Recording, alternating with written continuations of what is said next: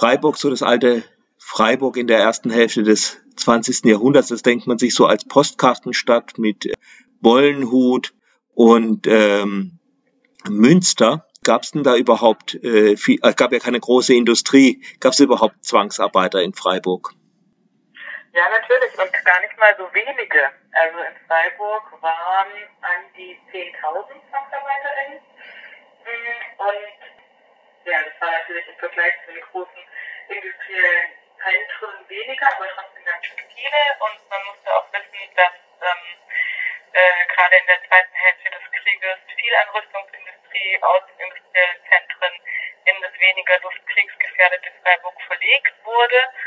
Und ähm, dazu kommt, dass Zwangsarbeiter in, in nahezu allen Bereichen, in allen gesellschaftlichen Bereichen arbeiten mussten. Also von großindustriellen Betrieben über Handwerksbetriebe, über städtische und universitäre Betriebe bis hin zu Privathaushalten. Und so waren ZwangsarbeiterInnen auch in Freiburg allgegenwärtig.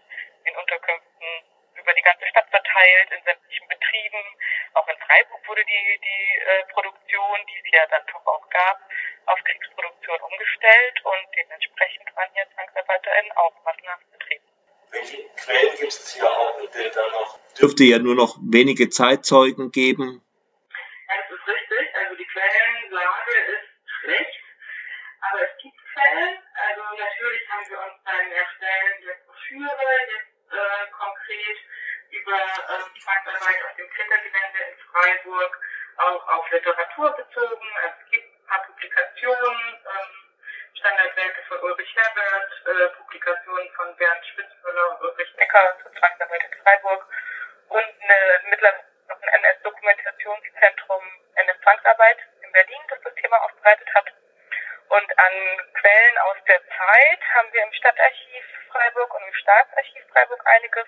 Da liegen die Listen, die erstellt wurden ähm, und die Erhebungen, die, äh, die, die gemacht wurden durch die Vereinten Nationen, durch die französische Militärverwaltung nach Kriegsende, also nach 1945.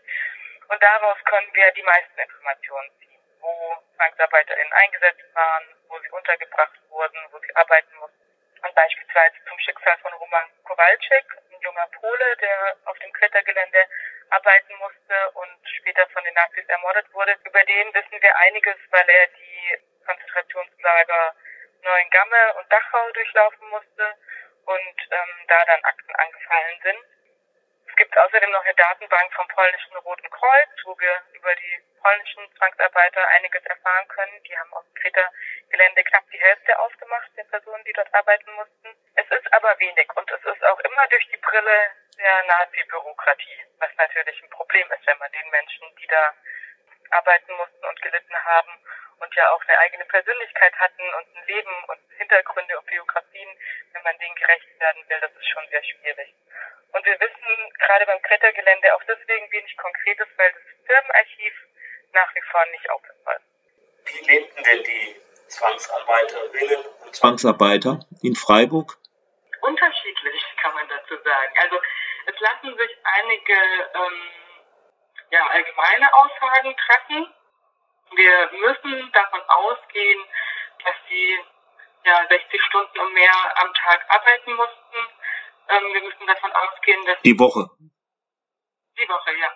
Wir mussten davon aus, äh, wir davon ausgehen, dass sie mangelhaft versorgt waren, ähm, zu wenig zu essen hatten, in schlechten hygienischen Bedingungen teilweise lebten, vor allem einem umfassenden Kontrollsystem unterworfen waren, sich teilweise nicht frei in der Stadt bewegen konnten und auf Unter Unterkünfte in der ganzen Stadt verteilt waren. Es ist aber schwierig, darüber hinaus wirklich allgemeingültige Aussagen zu treffen, weil die gesamte Zwangsarbeit vor allem geprägt war durch eine rassistische Strukturierung und Hierarchisierung und es ja die konkreten Lebensbedingungen und auch Überlebenschancen sehr davon abhängig waren, wo der einzelne Zwangsarbeiter in dieser rasseideologischen Hierarchie einsortiert wurde. Also gerade für Menschen aus Osteuropa galten aufgrund von einem ja im Narzissmus tief verwurzelten antislawischen Rassismus besonders diskriminierende und ausgrenzende Sonderbestimmungen. Die Unterbringung war oft schlechter, die Strafen waren härter und ähm, insofern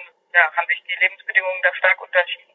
Was vielleicht noch dazu kam, was man noch, was man noch dazu erwähnen kann, ist, dass diese, ja, diese Drohung von Verfolgung durch Gestapo und Justiz für alle ZwangsarbeiterInnen zum Alltag gehört haben, weil man aufgrund der unzumutbaren Bedingungen und auch ja eben der Sonderbestimmung quasi zwangsläufig mit dem Gesetz in Konflikt gekommen ist und es aber auch Sabotage natürlich gegeben hat, die ZwangsarbeiterInnen dadurch besonders besondere Gefahr ausgesetzt haben und aber eben auch jeder Versuch, sich dieser umfassenden Kontrolle zu entziehen, bestraft wurde. Also im Sommer 1942, das ist tatsächlich eine Zahl, die man sich mal vor Augen halten kann, äh, waren 80 Prozent der Menschen, die die Gestapo in ganz Deutschland verhaftet hat, keine Deutschen, sondern ZwangsarbeiterInnen aus ganz Europa.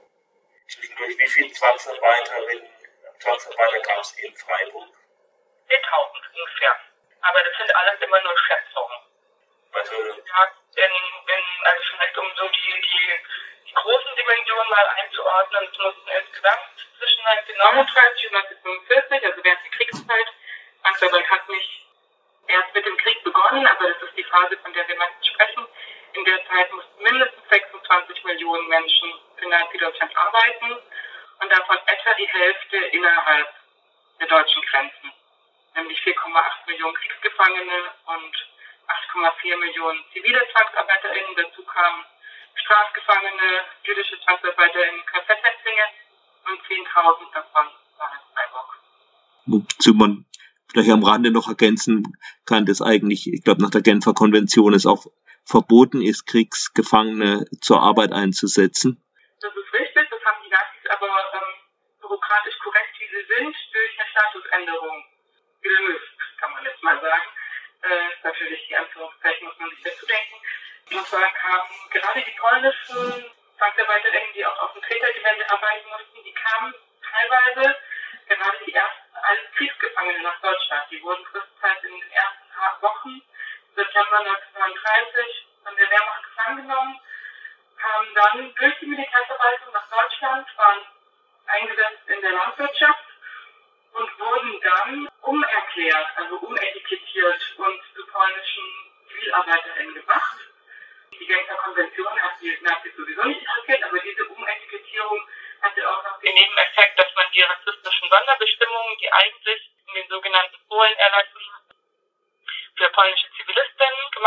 waren, jetzt auch auf die ehemaligen Soldaten angewendet werden konnten. Kannst du was über Einzelschicksale erzählen? Ähm, ja, also wir wissen nicht so viel. Das ist tatsächlich sehr dürftig, weil wir eben diese Brille der, der Nazi-Bürokratie haben und sich da nur wenig rauslesen lässt. Aber mh, mm, ich kann mal ja so einzelne Schlaglichter vielleicht werfen. Also wir haben eben relativ viele junge Polen gehabt, ähm, die in die auf dem Kreta-Gelände arbeiten mussten. Exemplarisch, wie sie dahin kamen, ist beispielsweise der Weg von Sigmund Turalski, der wurde ähm, 1918 geboren in Polen, war also noch ganz jung, war Student und polnischer Soldat und geriet dann eben am 26. September 39 in Kriegsgefangenschaft, kam dann als Zwangsarbeiter für die Landwirtschaft nach Süddeutschland, wurde vier Jahre später, nachdem er schon vier Jahre später äh, vier Jahre Zwangsarbeiter war, von der Gestapo verhaftet und verbrachte zehn Tage im Gerichtsgefängnis Freiburg. So kurze Strafen waren üblich, weil man die Leute ja schnell wieder in die Arbeit zurückbringen äh, wollte. Er wurde dann von der Gestapo abgeholt, ähm, dem Arbeitsamt vorgeführt und der Freiburger Maschinenfabrik GmbH, die auf dem Kreta-Gelände war, zugeteilt. Und das ist so ein Weg, also die Wege waren sehr unterschiedlich, aber das war, das war eine klassische Variante, kann man vielleicht sagen. Und ganz ähnlich ähm, erging es auch Roman Kowalczyk, der kam, äh, nachdem er zuerst in einem, ja, äh, in einem Lager der Wehrmacht bei Villingen war und dann vermutlich auch in der Landwirtschaft arbeiten musste, das wissen wir aber nicht, kam er am 31. Oktober 1941 dann als ziviler Zwangsarbeiter auf das Tätergelände und lebte hier in Freiburg bei einer Familie tatsächlich in Haslach, war da privat untergebracht und er wurde im Mai 1942 verhaftet äh, von der Gestapo. Und sein Schicksal sticht tatsächlich besonders heraus, weil wir bei ihm wissen, dass er wenige Monate später, am 24. November 1942, in KZ Neuengamme hingerichtet wurde und von den Nazis ermordet wurde. Und ja, der Grund, also er hat davor, in diesen Monaten dazwischen, auch noch eine ziemliche Odyssee miterleben müssen, kam vom Freiburger Gefängnis ins Augsburger Gefängnis, ins KZ Dachau und dann nach Neuengamme. Und er musste sterben aus Sicht der Nazis, weil die deutsche Frau, in deren Haushalt er lebte, ein Kind von ihm erwartet hat und die NS-Führungsriege eben sexuelle Beziehungen, insbesondere zwischen polnischen Männern und deutschen Frauen, unbedingt verhindern wollte. In ihrer sexualrassistischen Logik wollten sie eben ja die sogenannte, jetzt ganz groß Anführungszeichen, Reinhaltung des deutschen Blutes gewährleisten und deswegen haben sie solche Verbindungen ganz besonders verfolgt. Und der Befehl zu seiner Ermordung, der kam tatsächlich auch ganz von ganz oben und wurde in Berlin ähm, im Reichssicherheitshauptamt von Heinrich Himmler unterzeichnet und angeordnet. Das ist so ja ein Schicksal, das besonders heraussticht und das für Kriegerkultur auch ja mit ein Anlass war, als man darauf gestoßen ist, diese ganze Geschichte stärker erforschen zu lassen. Und wir haben aber auch ähm, Personen anderer andere Herkunftsländer gehabt, insbesondere auch Franzosen, Belgier, Niederländer, vereinzelt Leute aus Italien, Jugoslawien und ein Niederländer, der hatte auch besonders unter der Nazi-Justiz zu leiden. Als Westarbeiter war für ihn allerdings nicht die Gestapo zuständig, wie bei Roman Kowalczyk, sondern die Justiz. Und zwar war das Jakobus Rovers, der wurde auch 1919 geboren, kam 43 aufs Tätergelände und wurde wenige Monate später im November von der Staatsanwaltschaft verhaftet, weil ihm ein Gelegenheitsdiebstahl vorgeworfen wurde. Und daran zeigt sich auch ganz gut, wie auch die deutsche Bevölkerung eingebunden war. Ne? Also die deutsche Bevölkerung war natürlich ganz verstrickt und beteiligt an diesem öffentlichen Massenverbrechen, ähm, hat durch Denunziation an der Verfolgung ähm, mitgewirkt und in dem Fall war es tatsächlich ein, ein, ein Unteroffizier aus Schopfheim, Friedrich Meyer, der diesen Diebstahl beobachtet hat und äh, ihn dann verfolgt hat, auf ihn geschossen hat, ähm, ihn verprügelt hat und ihn bei der Polizei abgeliefert hat. Und ihm wurde dann der Prozess gemacht auf Grundlage der Volksschädlingsverordnung. Das war Grundlage des Kriegsstrafrechts, kann man sagen. Und weil dieser Diebstahl während der Verdunkelung stattgefunden hat, die vor Luftangriffen schützen sollte, wurde er besonders hart bestraft und hat äh, zwei Jahre Zuchthaus bekommen, wurde dazu verurteilt, die er dann in verschiedenen Gefängnissen verbringen musste. Also wenn wir was wissen über die Schicksale einzelner Personen, dann wissen wir das meistens, weil es ein besonderes Maß an Verfolgung gab und dadurch Akten entstanden sind. Deswegen sind es jetzt auch die Beispiele, die, die man rausgreifen kann. Über jetzt subjektive Erfahrungen der ZwangsarbeiterInnen, wie sie diese Zeit erlebt haben, lässt sich leider kaum was sagen. Also wir haben im Fall von Jakobus Roberts haben wir Briefe aus der Haft an seine Eltern, aus denen sich rauslesen lässt, wie belastend die Situation war. Aber diese Briefe unterstanden natürlich der Zensur. Und das Einzige, was wir haben, ist die deutsche Übersetzung, die angefertigt worden ist. Nochmal zurückkommen auf den Fall von Roman Kowalski, der äh, da ohne Gerichtsverfahren, wie man sowas war, exekutiert wurde. Was ist da mit der Frau geschehen, mit der er das Kind hatte? Lina Lang war, war die Frau, mit der, mit der er das Kind hatte. Sie kam zweimal für mehrere Wochen in Haft und äh, hat zwischen diesen Haftaushalten im September 1942 gemeinsame Kind bekommen, wurde aber jeweils nach so sechs bis acht Wochen wieder freigelassen. Soweit wir wissen, kam sie auch nicht in Konzentrationslager. Das war in so Fällen durchaus üblich, aber ähm, bei ihr ließ, ließ sich da nichts finden. Und genau, sie wurde von ihrem Mann geschieden. Er hat sie aber also sie war verheiratet, wurde von ihrem Mann geschieden im Zuge dieser Geschichte. Er hat sie aber auch in der Haft besucht. Also wissen wir jetzt nicht so viel drüber, was das, ähm, wie es in denen aussah sozusagen. Und die Tochter, die ist in einer Freiburger Adoptivfamilie aufgewachsen.